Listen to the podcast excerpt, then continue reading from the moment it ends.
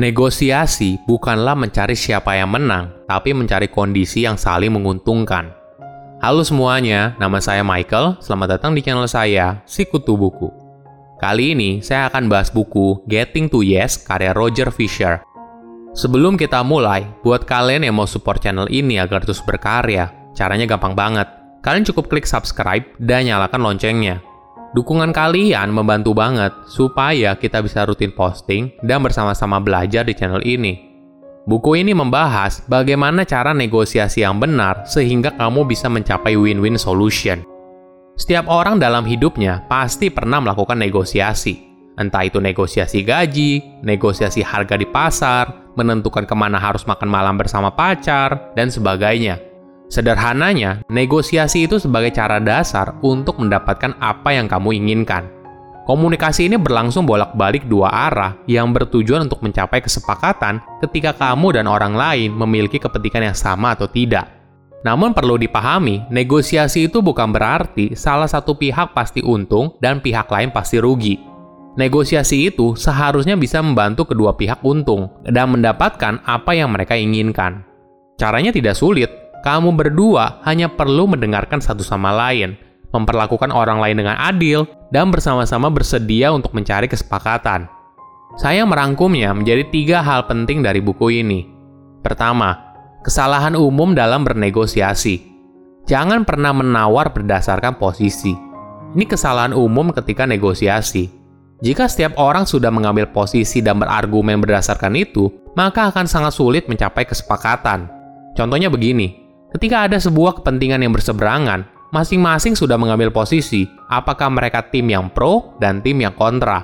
Jika sudah begitu, negosiasi bukan lagi bertujuan untuk mencari titik tengahnya atau win-win solution, tapi masing-masing sudah sibuk mempertahankan posisinya dan merasa dirinya paling benar. Inilah yang membuat sebuah negosiasi menjadi sangat panjang dan tidak efisien. Dalam hal ini, biasanya menawar berdasarkan posisi akan menjadi pertarungan siapa yang paling benar. Hasilnya, di pihak yang kalah akan timbul perasaan marah dan kebencian karena kepentingannya tidak diakomodasi. Ini yang seharusnya kita hindari dalam bernegosiasi karena sakit hati sulit disembuhkan. Nantinya, apabila ada kepentingan lain yang bisa dinegosiasikan dengan pihak yang sama, maka akan menjadi lebih sulit lagi karena sudah ada sakit hati sebelumnya dan di kepentingan yang lain, mereka akan berusaha lebih keras untuk membuktikan diri paling benar.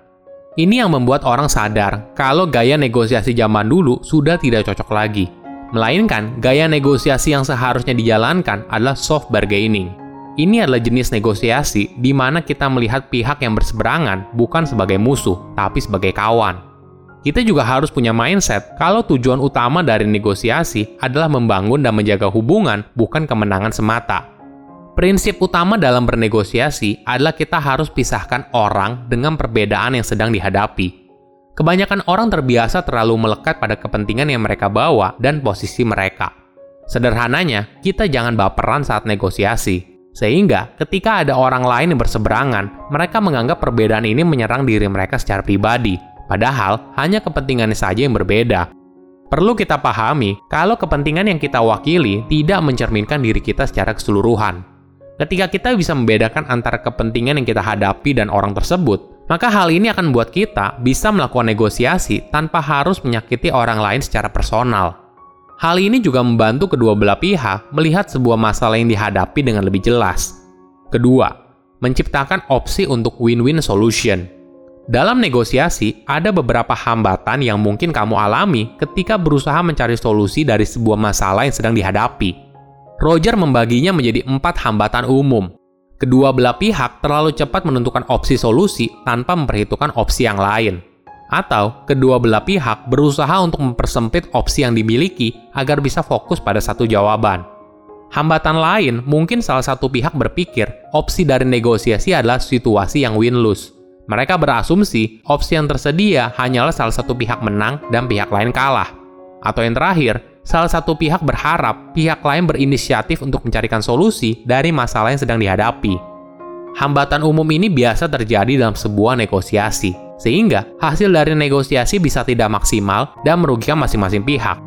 Ada cara lain yang lebih baik. Sebelum kita memutuskan sebuah solusi dari negosiasi yang dijalankan, ada baiknya kita terbuka dulu dengan opsi solusi yang lain. Roger memberikan beberapa tips dalam menciptakan sebuah solusi kreatif. Pertama, pisahkan antara menciptakan ide dan memutuskan ide. Ini adalah tahap yang paling krusial. Ketika sesi bertukar pikiran, jangan langsung buru-buru menilai sebuah ide yang dilontarkan oleh masing-masing peserta. Biarkan saja ditampung dulu semua idenya. Kedua, memperluas opsi solusi daripada mencari satu jawaban yang paling benar. Ada kisah menarik. Dua orang bertengkar di dalam sebuah perpustakaan. Orang pertama ingin jendelanya dibuka, dan orang kedua ingin jendelanya ditutup. Kemudian datanglah seorang pustakawan, dan dia bertanya, kenapa orang pertama mau jendelanya dibuka? Orang pertama bilang kalau dia ingin menghirup udara segar. Pustakawan itu lalu bertanya kepada orang kedua, kenapa dia mau jendelanya ditutup? Orang kedua bilang kalau dia ingin menghindari angin. Dalam cerita ini, kedua orang tersebut hanya melihat satu opsi saja, entah jendela dibuka atau ditutup. Padahal masih banyak opsi yang lain. Misalnya, orang kedua bisa meminjam sweater, orang pertama membuka jendela di ruangan lain, atau salah satu dari mereka pindah lokasi dan sebagainya. Ketiga, mencari kondisi yang saling menguntungkan. Dalam negosiasi, seharusnya kita tidak mencari win-lose situation. Namun, melalui negosiasi, kita bisa mendapatkan apa yang masing-masing pihak inginkan. Keempat, mempermudah pihak lain untuk setuju Negosiasi yang berhasil tentunya harus disepakati oleh masing-masing pihak. Ini sebabnya kita harus belajar menempatkan diri kita di posisi orang lain. Kita harus bisa memahami hal apa yang bisa membuat pihak lain mudah setuju dengan usulan yang kita tawarkan. Melalui hal ini, negosiasi akan cenderung berjalan lebih lancar dan saling menguntungkan. Ketiga, menghadapi negosiasi yang sulit. Kadang ada kalanya kita melakukan negosiasi dengan pihak yang lebih berkuasa dari kita jadi, posisi awalnya sudah tidak seimbang. Namun jangan berkecil hati, ingat lagi ada dua tujuan utama dalam bernegosiasi, yaitu pertama, kamu harus bisa melindungi diri kamu agar kamu tidak menyetujui sebuah kesepakatan yang merugikanmu. Kedua, kamu harus bisa menghasilkan sebuah kesepakatan yang juga mengakomodir kepentinganmu.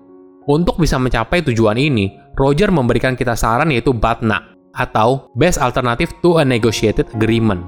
Jadi, ini adalah opsi alternatif terbaik yang kita tawarkan kepada pihak lain. Ingat, kita bernegosiasi untuk menghasilkan sebuah kesepakatan yang lebih baik daripada tidak bernegosiasi sama sekali. Namun ada kalanya juga pihak yang berseberangan menjadi sangat keras kepala dan tidak mau negosiasi sama sekali. Mereka tetap pada pendiriannya. Maka di kondisi ini, kamu bisa menggunakan pihak ketiga yang berfungsi sebagai penengah Pihak ketiga adalah pihak netral yang mencatat apa kepentingan masing-masing pihak dan meminta kepada mereka untuk memberikan komentar atas kepentingan yang diajukan oleh pihak lain.